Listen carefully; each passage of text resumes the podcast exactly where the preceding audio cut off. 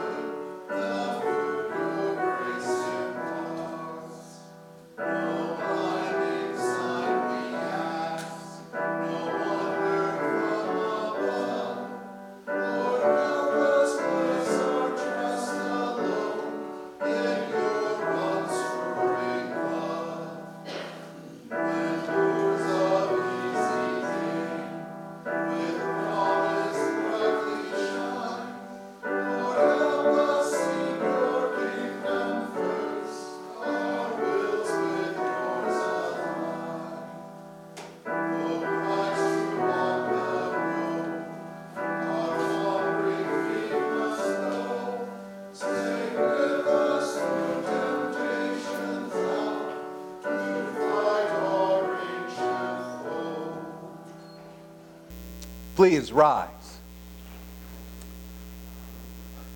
O Lord, open my lips, and my mouth will declare your praise. Make haste, O God, to deliver me. Make haste to help me, O Lord. Glory be to the Father, and to the Son, and to the Holy Spirit, as it was in the beginning, is now, and will be forever. Amen. Teach me, O Lord, the way of your statutes, and I will keep it to the end. Give me understanding that I may keep your law and observe it with my whole heart. Lead me in the path of your commandments, for I delight in it. Incline my heart to your testimonies, and not to selfish gain. Turn my eyes from looking at worthless things, and give me life in your ways. Confirm to your servant your promise, that you may be feared.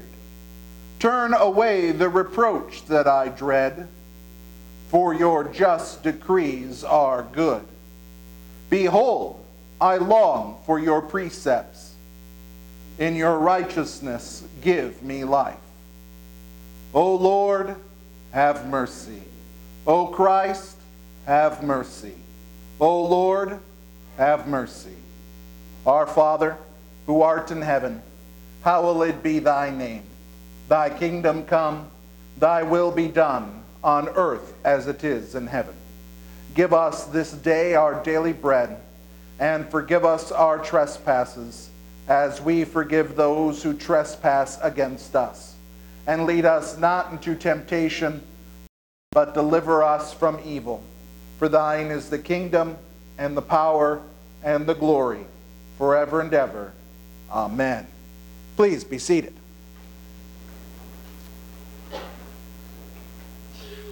Tonight, our first lesson is from the letter from Saint Paul to the Galatian church, chapter five.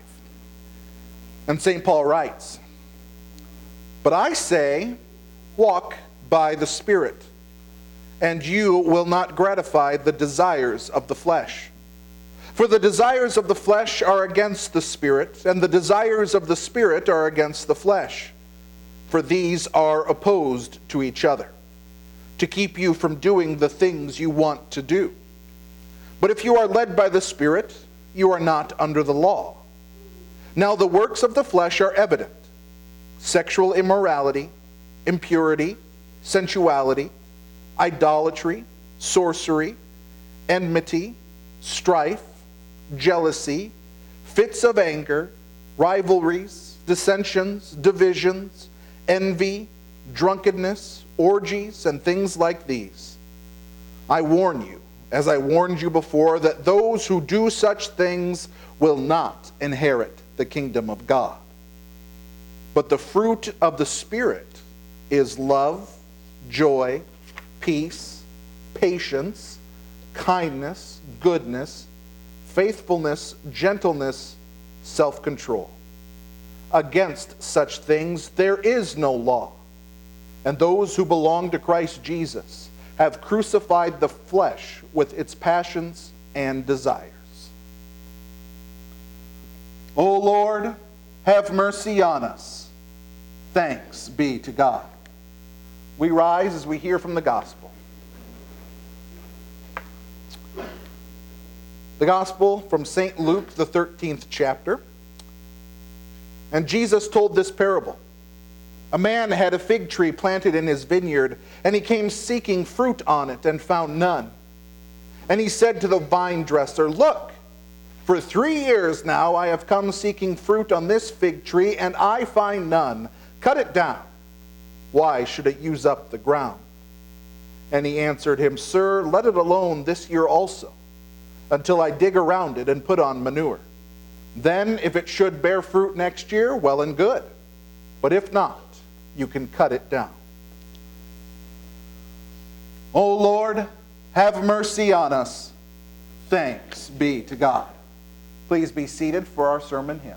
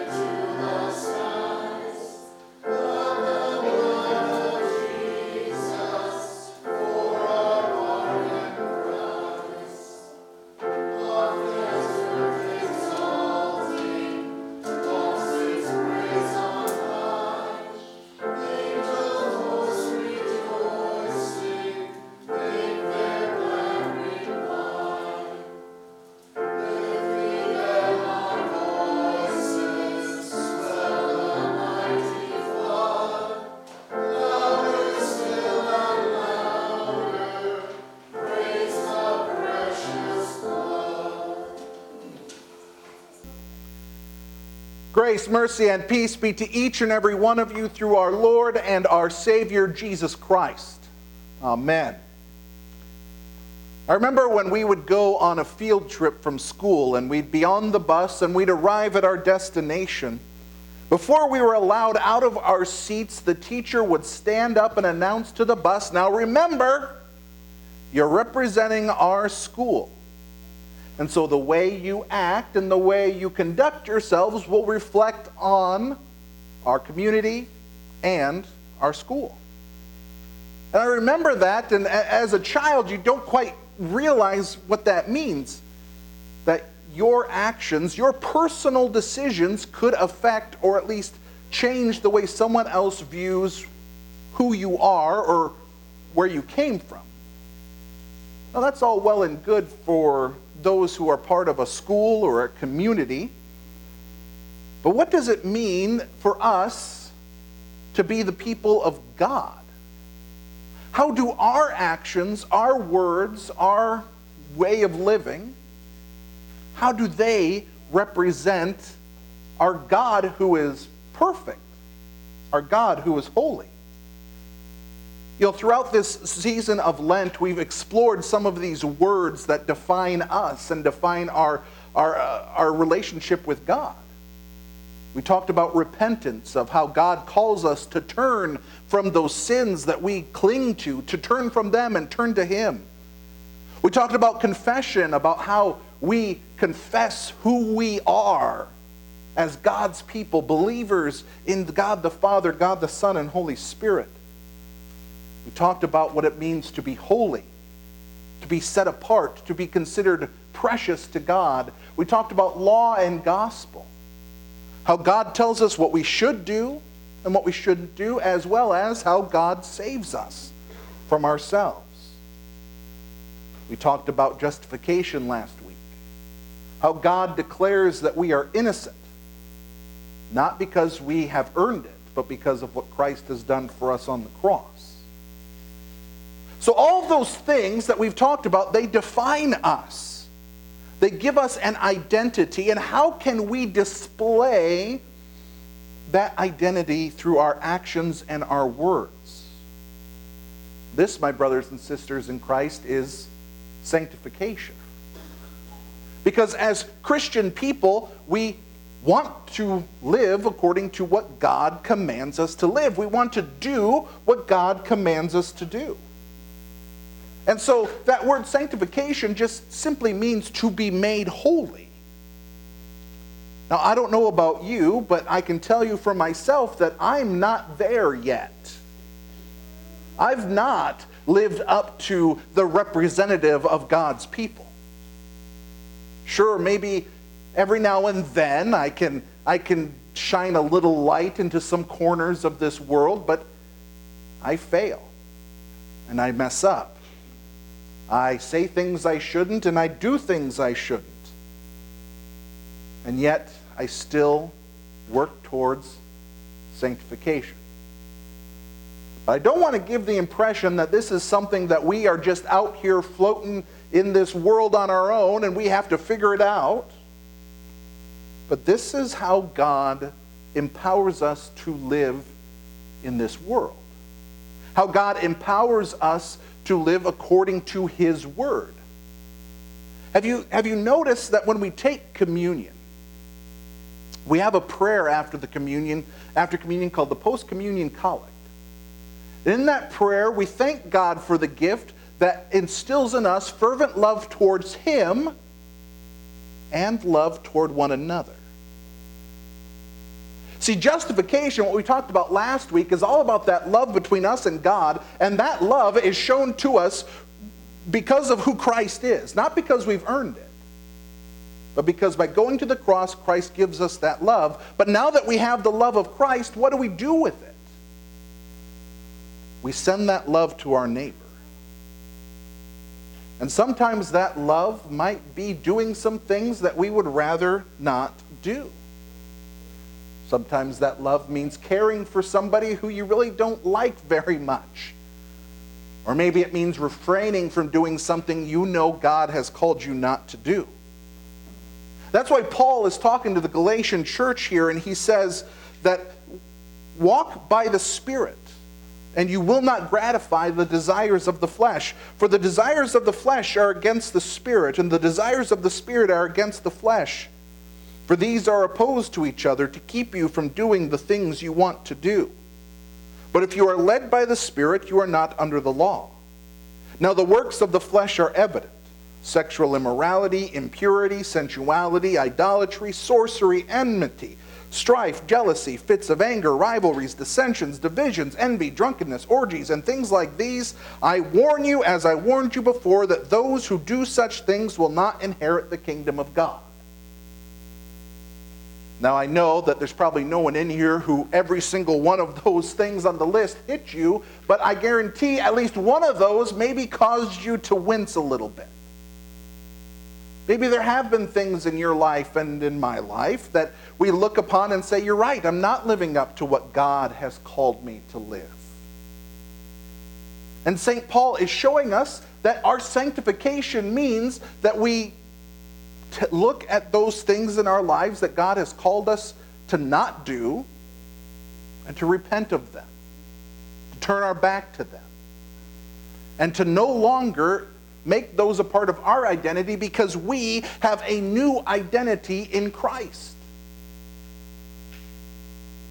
Now, we do these things according to God's commands, not because it earns us any brownie points with Him, not because it gets our name up on a big board somewhere, not because it earns God's favor, but because it's simply what God has called us to do. And if you think about it, doesn't life actually work better when we follow His commands? So often we paint things like sanctification or, or like the commandments as these restrictive things that God uses to keep us under His thumb. But in reality, what are they other than the user manual for life?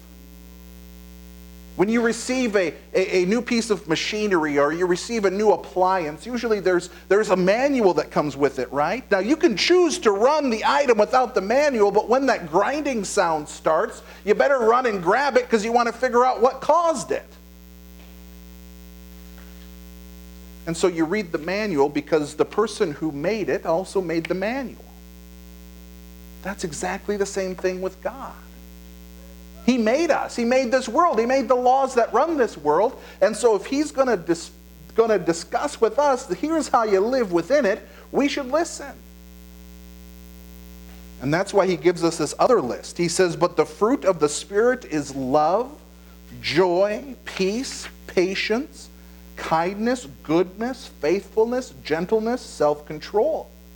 Against such things there is no law, and those who belong to Christ Jesus have crucified the fr- the flesh with its passions and desires. And so as God's people, we act the way He's called us to act. We work towards sanctification because we know that's what He's called us to do. Not because it grants us some sort of favor with Him, not Not that if we do everything right, we're going to be millionaires or billionaires or have everything we ever wanted, but simply because life works better that way. And can we trust these commands from God? Of course we can, because we've seen what God is willing to give us. Our God, who is willing to buy us using the blood of His dear Son, Jesus Christ, as currency. Our God, who gives up His only Son for us who disobey Him. We can trust Him. And we know that even though sometimes we don't like what He has to say, we should listen. And that's why we work on this sanctification thing. Again, I don't want to ever give the impression that sanctification is somehow improving our relationship with God. It's not. Because our relationship with God has been made perfect through the blood of Jesus Christ. But what sanctification does, it improves our relationships with our neighbors and those around us who need our service and need our love. So when we're making these decisions, we think about how what God has sacrificed for us, what God has given us, the love that He's shown to us. Now He has connected us with Him. And now we can use that love to connect us with others. And every day we work towards that sanctification. Every day we hear His word and we live it gladly, because it's in His word that we're going to find that our lives work better. Because it's in His word that we find the purpose of our life. His dear Son, Jesus Christ, lived and died for you and me so that we could live forever with Him. Let us go forth and do the works that he has called us to do. Amen. May the peace of God that surpasses all human understanding guard your hearts and your minds through Christ Jesus. Amen. If you haven't already, I invite you to place your offering in the plate in the back or in the narthex, or you can also use our online giving option on our website. Please rise as we confess our faith. Using the words of the Apostles' Creed, we confess what we believe. I believe in God the Father Almighty, maker of heaven and earth, and in Jesus Christ, his only Son, our Lord, who was conceived by the Holy Spirit, born of the Virgin Mary, suffered under Pontius Pilate, was crucified, died, and was buried. He descended into hell. The third day he rose again from the dead. He ascended into heaven and sits at the right hand of God the Father Almighty. From thence he will come to judge the living and the dead. I believe in the Holy Spirit, the holy Christian Church, the communion of saints, the forgiveness of sins, the resurrection of the body, and the life everlasting. Amen. Hear my prayer, O Lord. Let my cry come to you. In the day of my trouble, I call upon you, for you answer me. Hide your face from my sins, and blot out all my iniquities. Create in me a clean heart, O God, and renew a right spirit within me. Cast me not away from your presence, and take not your Holy Spirit from me. Restore to me the joy of your salvation, and uphold me with a willing spirit. Because your steadfast love is better than life, my lips will praise you. For you have been my help, and in the shadow of your wings I will sing for joy. Teach me your way, O Lord, that I may walk in your truth. Unite my heart to fear your name. I give thanks to you, O Lord my God, with my whole heart, and I will glorify your name forever. May all who seek you rejoice and be glad in you. May those who love your salvation say evermore, God is great. Save your people and bless your heritage. Be their shepherd and carry them forever. Give ear, O Lord, to my prayer. Listen to my plea for grace. Let us pray. Almighty God, by your great goodness, mercifully look upon your people, that we may be governed and preserved evermore in body and soul, through Jesus Christ, your Son, our Lord, who lives and reigns with you in the Holy Spirit, one God, now and forever. Amen. I thank you, my Heavenly Father, through Jesus Christ, your dear Son, that you have graciously kept me this day. And I pray that you would forgive me all my sins where I have done wrong, and graciously keep me this night. For into your hands I commend myself, my body and soul in all things.